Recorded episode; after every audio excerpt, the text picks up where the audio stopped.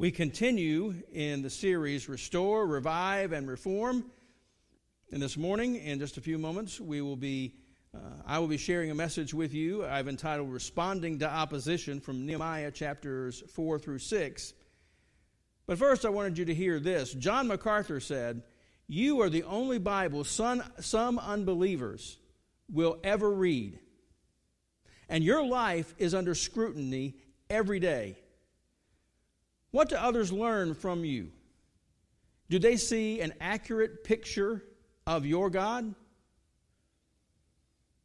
We're going to read some portion of Nehemiah chapter 4 and Nehemiah chapter 6, just so we get a taste of this passage of Scripture. So, if you have your Bible handy, let me ask you to turn to Nehemiah chapter 4, and we'll read verses 18 to 23 and then we'll turn over to Nehemiah chapter 6 and read verses 1 through 4. Now, this is God's Word. We are God's people. So, again, let me ask you to join with me as we stand, if you are able, together to read God's Word in reading first Nehemiah 4, beginning in verse 18. Each of the builders had his sword strapped around his waist while he was building, and the trumpeter was beside me. That is Nehemiah. Then I said to the nobles, the officials, and the rest of the people, Work, the work, rather, is enormous and spread out, and we are separated far from one another along the wall. Wherever you hear the trumpet sound, rally to us there. Our God will fight for us. So we continued the work while half of the men were holding spears from daybreak until uh, the stars came out. At that time, I also said to the people, Let everyone and his servant spend the night inside Jerusalem so they can stand guard by night and work by day. And I, my brothers, my servants, and the men of the guard with me never took off our clothes. Each carried his weapon, even when washing. Now, Turn over to chapter 6, beginning in verse 1. When Sanballat, Tobiah, Geshem the Arab, and the rest of our enemies heard that I had rebuilt the wall and that no gap was left in it, though at the time I had not installed doors in the city gates, Sanballat and Geshem sent me a message. Come, let us meet together in the, in the villages of the Ono Valley. They were planning to harm me. So I sent messengers to them, saying, I am doing an important work and cannot come down. Why should the work cease while I leave it and go down to you? Four times they sent me the same proposal, and I gave them the same reply. This is God's word for God's people. You may be seated. Let's pray together. Father, I ask now that you would open your word to us as we are here worshiping as one. Help us also as we go our separate ways to witness as one to a world that desperately needs to hear your word and about your son Jesus. Now may the words of my mouth and the meditation of my heart be acceptable in your sight, my rock and my redeemer. And I pray this in Jesus' name. Amen. The man we know as St. Valentine, and the reason we celebrate Valentine's Day, has to do with a priest in Rome during the reign of Emperor Claudius II in the 200s AD. There's two things. Claudius was having a hard time getting men to join the armed forces and to fight because many of them were getting married, and after they married, they didn't want to go off to war somewhere else. And so Claudius had banned weddings and marriages. Claudius also had a hard time with the growing Christian faith around him, and so he had banned people sharing their faith as Christians with one another. Enter Valentine, this priest. Valentine was not afraid to share his faith, nor was he afraid to perform weddings. And because of that, he got into trouble and was arrested. and he was placed under arrest by the judge Asterius in Asterius's home. While he was imprisoned there, Valentine would regularly share his faith in Jesus with the judge. So the judge finally decided he was going to put Valentine to the test. He had an adopted daughter who was blind, and he brought the little girl to Valentine. And he said, Lay your hands on her and pray over her, and let's see what happens. And so that's exactly what Valentine did. He laid his hands on her eyes, he prayed to the Lord Jesus for her to receive her sight, and she did. And when that happened, immediately the judge said, Well, what should I do? And once again, Valentine shared the gospel of Jesus with this judge. And this judge and his family, including his daughter, and his household, the servants and, and all who made up his household, all received Jesus and were baptized. Right after that, the judge let all of the Christian prisoners free. And so for a time, Valentine was free. But he would not stop sharing the faith, and he would not stop doing weddings. And so eventually he was rearrested, and this time he was sent to the Emperor Claudius himself.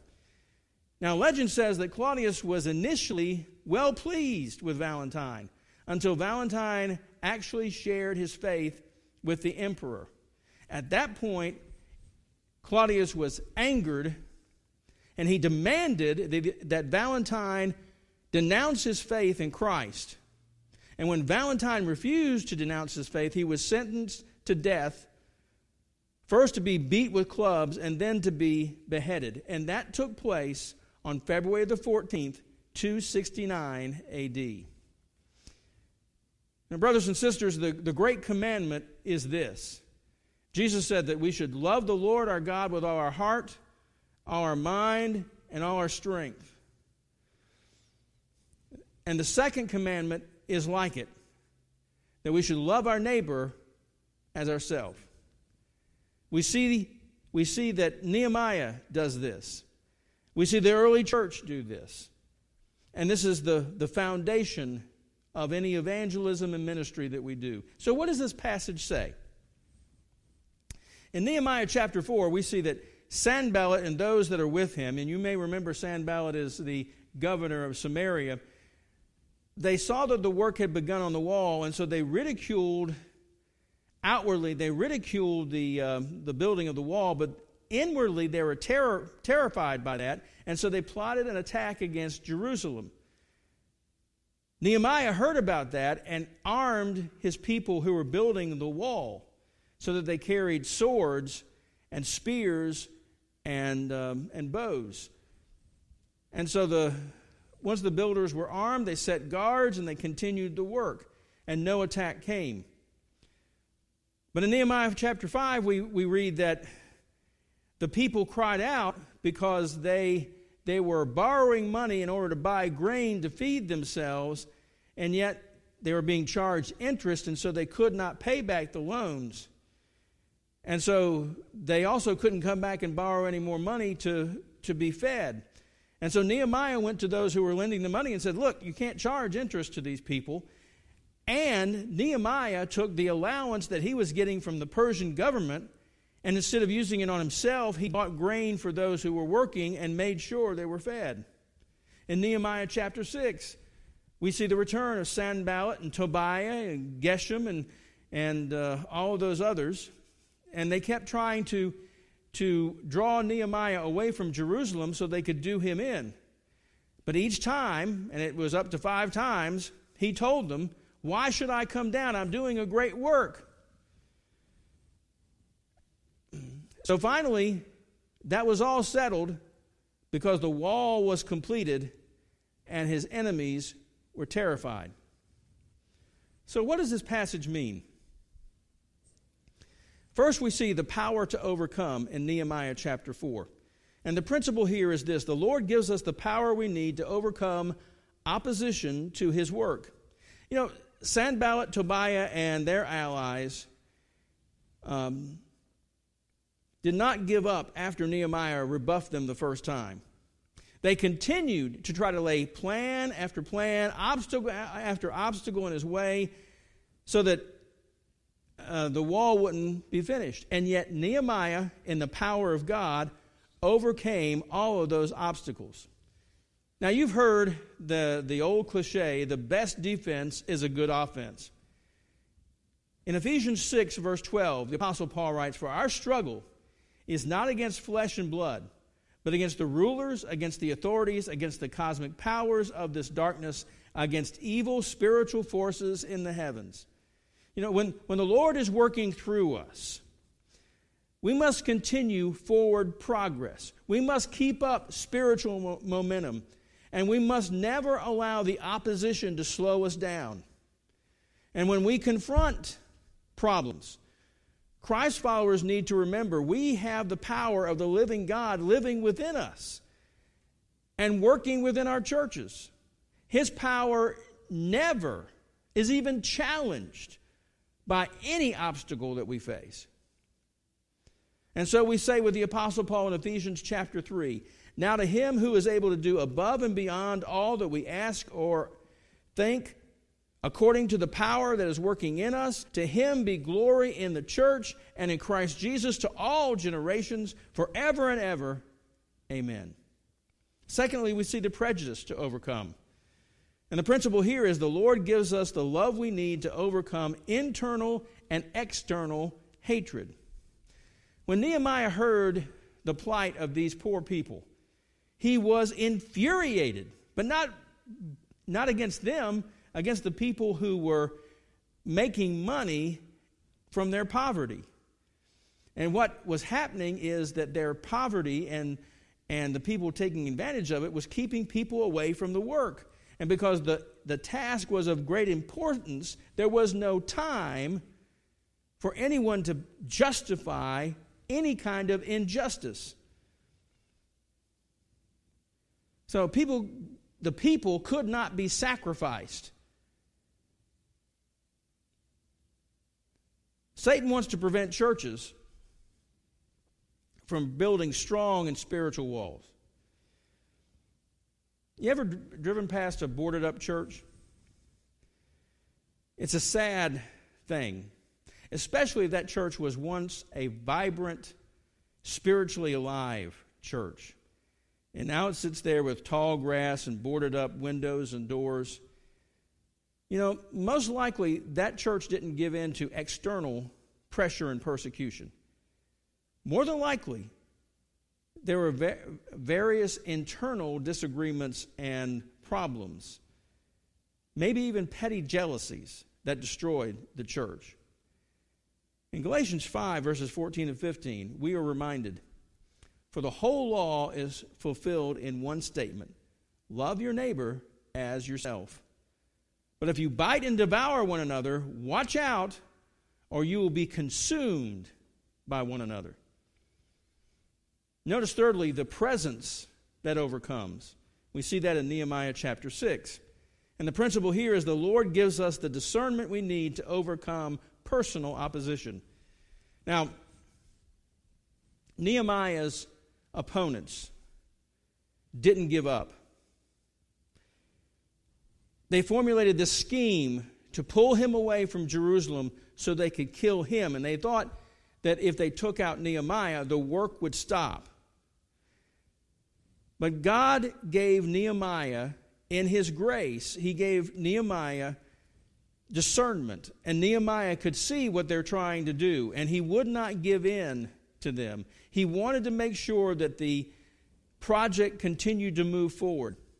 And so he prayed that God would deal with his enemies and that his hand would be strengthened to finish the work. Now, now this is truly significant. He didn't attempt to settle the score himself, but left room for God's wrath. Notice that in the very heart of this chapter, chapter 6 of Nehemiah, we see Nehemiah's way of handling these attacks. First, Nehemiah denied the charges made against him. In Nehemiah 6 8, he says, Then I replied to him, There is nothing to these rumors you are spreading. You are inventing them in your own mind. Secondly, Nehemiah saw the charges for what they were.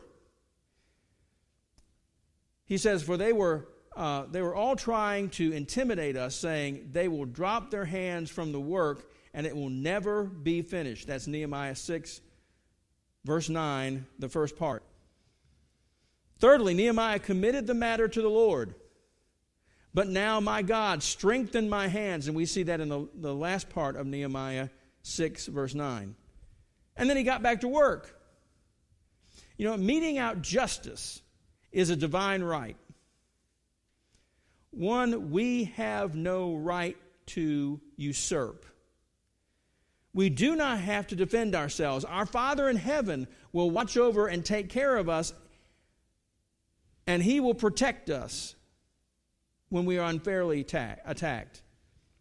Friends, it says in Romans 12, do not avenge yourselves. Instead, leave room for God's wrath. Do not be conquered by evil, but conquer evil with good. So, how do I apply these principles to my life?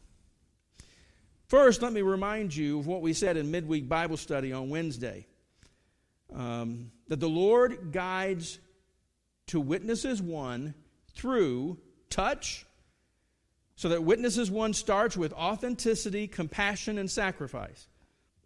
Through tools, Witness as One builds on six different approaches, approaches to witnessing based on our spiritual gifts and personalities, and tactics that Witness as One uses numerous tactics to rub shoulders with unbelievers to build his kingdom for his glory. And if you want to go back and review those, you can, you can see those notes. They'll uh, be up at our blog, trailsofgrace.com. But let's move on and see what God has in store for us today. You see, in this episode of Restore, Revive, and Reform, Nehemiah teaches us that we witness as one by using training, talk, and translate to build the Lord's kingdom for the Lord's glory. Notice first, we witness as one by using training to build the Lord's kingdom for the Lord's glory. In Ephesians 6:10 we read finally let the mighty strength of the Lord make you strong how do we do that? First, we must know who the Lord is, that He is great, so that I don't have to be in control because Jesus rose from the dead, that He is glorious, so I don't need others' approval because Jesus is above every name and every authority, that the Lord is gracious, so I don't need to prove myself that Jesus did all to, did it all to make us approved. That the Lord is good. So I don't have to look, I don't have to look anywhere else. Jesus gave us his best, and he is deeply satisfying. Second, we must recall what Jesus did that he lived a, a perfect life, a life that I couldn't live. He died a sacrificial death, a death I could not die for myself. He rose again to show that his sacrifice had been accepted and how to make me righteous in him. Third, let us remember who we are as a follower of Jesus Christ. We are heirs to all that the Lord owns. We are called to be sons priests, and ambassadors of the Lord. We are saved from the penalty of sin in the past, from the power of sin in the present, and from the presence of sin in the future. And finally, in taking into account all that we have just said, let us remember what we do as children, priests, and ambassadors for Christ. That we give selfless acts to help others, that we minister to the needs of others, that we evangelize those who don't know Christ, that we disciple those who do know Christ, and that all of us, as followers of Christ, display the fruit of the Spirit that is, the, the shining of the glory of God and the character of Christ to a dark world. Secondly, we witness as one using training and talk to build the Lord's kingdom for the Lord's glory. You know, when the Lord is working through us, we must continue forward progress, keep up spiritual momentum, and do not allow opposition to slow us down.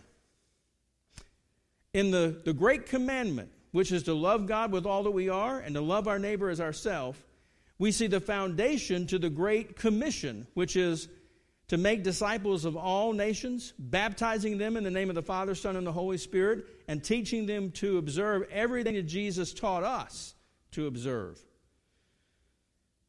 So, this is how witness as one works. First, we are to find the one that the Lord would have us to pray for and to witness to, to present the gospel to. We find that person in our circles of influence, maybe at, at work or at school, maybe in the places that we shop, maybe in the places that we, we play or recreate, maybe in our family, whether that's immediate family or extended family. We find our one. Secondly, we set about to do acts of kindness for our one, what we call serve our one. And then when we have developed a relationship with our one, we start a spiritual conversation with him or her. And this is how you can start a spiritual conversation. You can use the direct method. You might ask, Are you a religious person? Or do you have a church that you attend? Or do you believe in God? What do you believe about God? You can use the indirect method. You might bring up a, a particular topic that's a hot button topic of the day and say, What do you think is the solution to that? And then you would present the gospel from there. Or you might use the invitation method. You might invite them to some, some uh, spiritual event, like a worship service, and then afterwards have a conversation about the, with them about what was presented at that service or at, a, at that event. Well, you may say, well, what should I say? And how should I say it? Oftentimes, you hear people talk about their testimony, and this may be something that lasts for as little as a, a couple of minutes, but maybe last for a lot longer. But we can actually recite or give our testimony in 15 seconds. You know, once I was angry and afraid. But then I met Jesus, and I accepted his forgiveness and grace. And I became a follower of Christ. And now I am filled with his hope and his peace. Do you have a story like that? You simply take two words that describe your life before you came to know Jesus you say, But then I came to know his grace and forgiveness, and I became a follower of Christ. And then you, you uh, have two words that describe your life with Christ now. Now, if you're trying to, to uh, get all this stuff down as I'm moving through this, you can go to our website, and you'll see that address at the end of this, and see how you can download a copy of all this information so you can have it. But next, you need to present not only your story, but also the gospel, the story of Jesus. Now, there's a lot of gospel presentations out there, and sometimes they, they require you to memorize a lot of stuff. But there's a gospel presentation I think all of us can use. It's based on John 3:16. And most of us who've been in the church for a while particularly know John 3:16, for God so loved the world that he gave his only begotten son that whosoever believeth in him should not perish, but have everlasting life. In that verse are three particular truths that every everyone who needs to come to Christ needs to know. The first is this God loves us, for God so loved the world. The second truth is that Jesus died for our sins. The second part of that verse says that he gave his one and only son, or his only begotten son. And finally, the last truth is salvation is available to you. that whoever believes in him shall not perish but have everlasting life. Now, again, we have this information. It's available. We'll be glad for you to go to our website and download it. So let's, let's suppose you, you start this spiritual conversation, you, you give your 15 second testimony, you present the gospel based on John 3:16, and you get to the end and the person is interested. What do you do then? Well, you ask a question. Do you understand what I just said? Would you like to receive Jesus as your Lord and Savior? And if they do, you lead them in a prayer of commitment. And you can do that one of two ways. You can actually just pray the prayer one phrase at a time in front of them. So you say a phrase and then they repeat the phrase after you. Or you can begin with a prayer, ask them to pray the basic idea of the prayer after you finish that first part of the prayer, and after they're finished, you end with a celebratory prayer. Either way, what you need to understand is it's, it's what they communicate to the Lord about their commitment to Him that is of greatest importance. Not necessarily that they say the exact words the exact way that you do. They just need to express that they're sorry for their sins and they want to follow Christ. They want to be forgiven and they want to know Jesus as their Lord and Savior. So after that, if they receive Christ, and it's going to be a great and just a tremendously glorious moment, but you need to remember a few things. You need to tell them what comes next. Okay, there are four things they need to do. One, they need to tell somebody else what they have done, that they have accepted Christ as their Lord and Savior, and they're now a follower of Christ or a Christ follower. Secondly, they need to start reading their Bible, and that may mean that you need to give them a copy of the Bible. The third thing is you need to help them understand how to continue praying. And fourthly, to sound like Billy Graham, you need to go to church next Sunday. And so that may mean you invite them to come with you and they can come and sit with you so that they can make that commitment public. Now, we witness as one by using training, talk, and translation to build the Lord's kingdom for the Lord's glory. You know, the word translate means to explain in terms that can be more easily understood or to interpret. Now, a witness translates the teaching of the Christian faith so as to help an unbeliever understand and accept them as God's truth. Unfortunately, in 21st century, in the 21st century, there are still people like Sanballat, Tobiah, and Geshem that are out there trying to trip us up or trip other people who want to hear the gospel up so that they don't come to faith in Christ. There are some people that have objections. Some of them are heartfelt, and some of them are just shields so that they don't have to give up their ungodly attitudes or actions. Uh, it may be a shield for a guilty conscience or some spirit led conviction on their behalf. So, here are a few arguments along with uh, an easy to, to follow answer.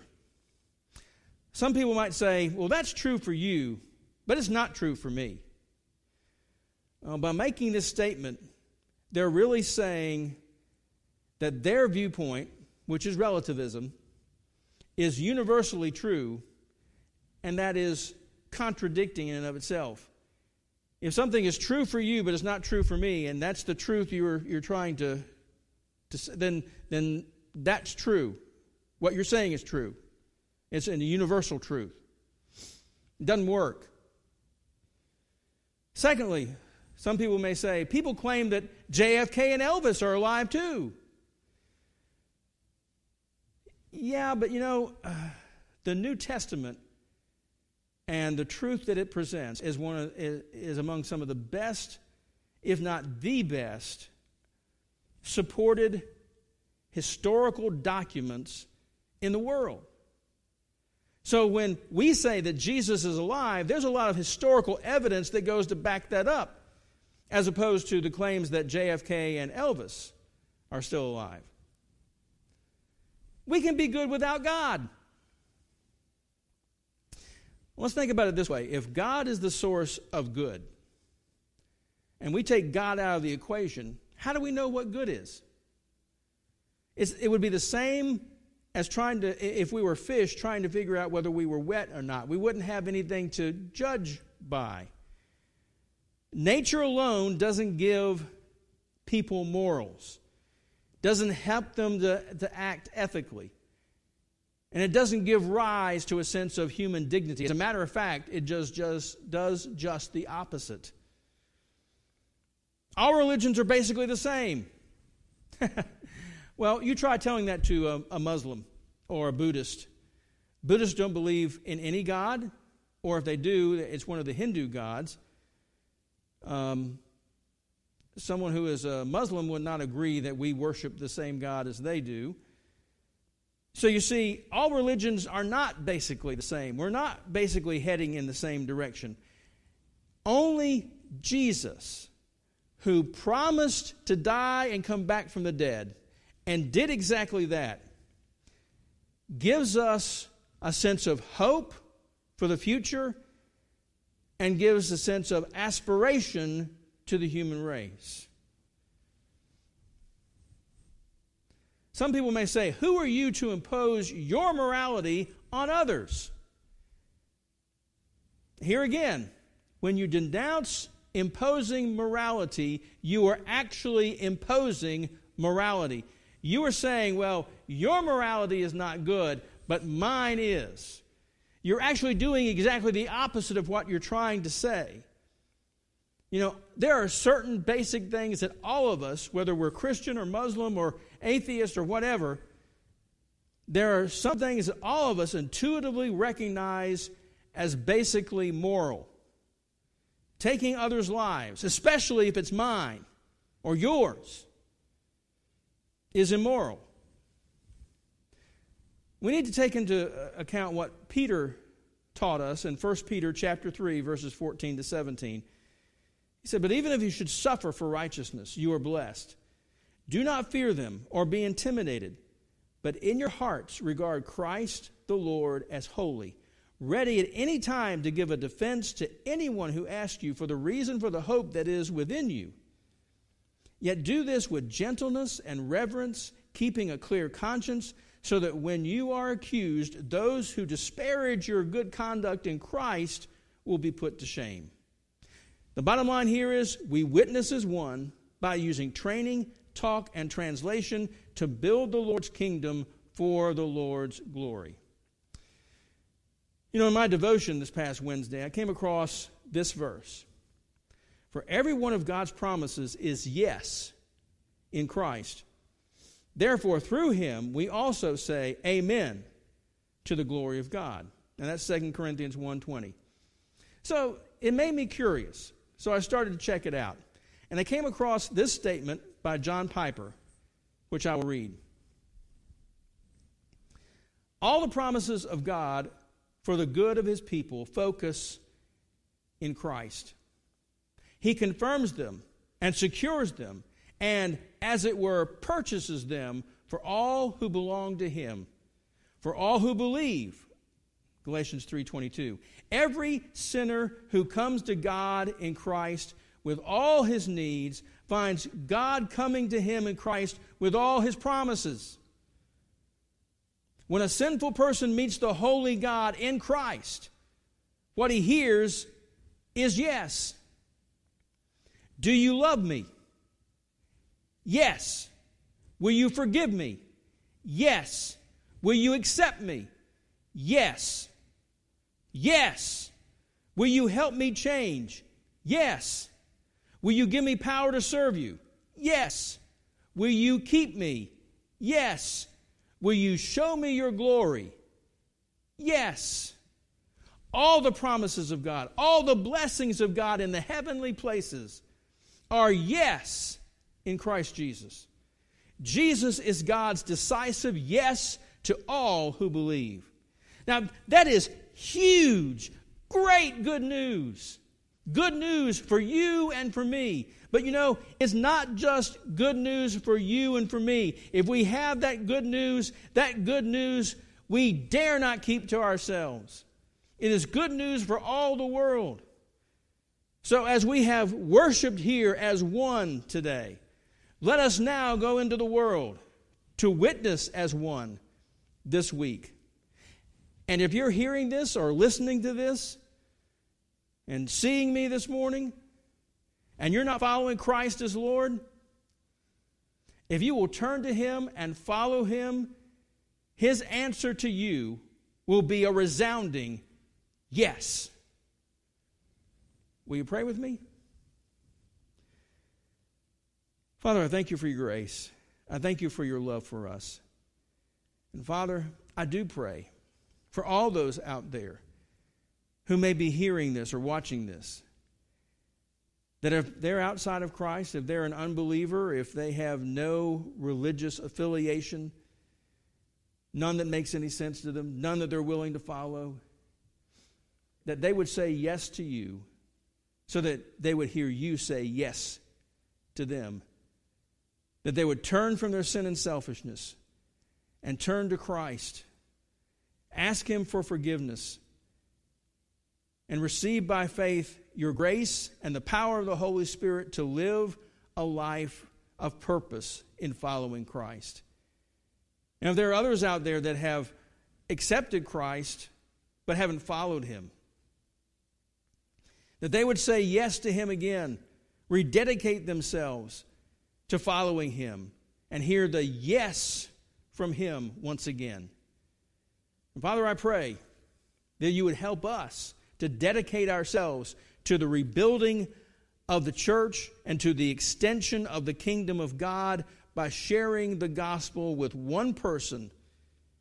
And once, once we come to a place where we have shared the gospel with that person and they have accepted Christ as their Savior, that we turn and we, we take up another one and we share the gospel with that person, but we also help the other person to learn how to share the gospel with someone else.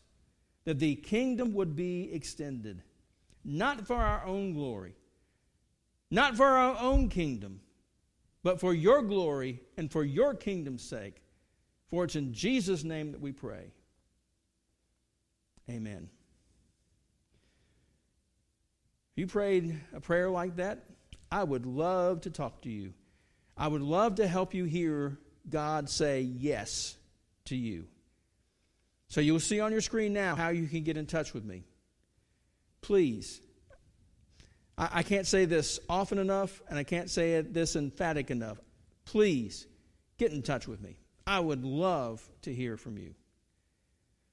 This brings us to the end of our service. And let me say, now, to him who is able to do above and beyond all we could ask or think, according to the power that is at work in us, to him be glory in the church and in Christ Jesus to all generations, forever and ever. Amen.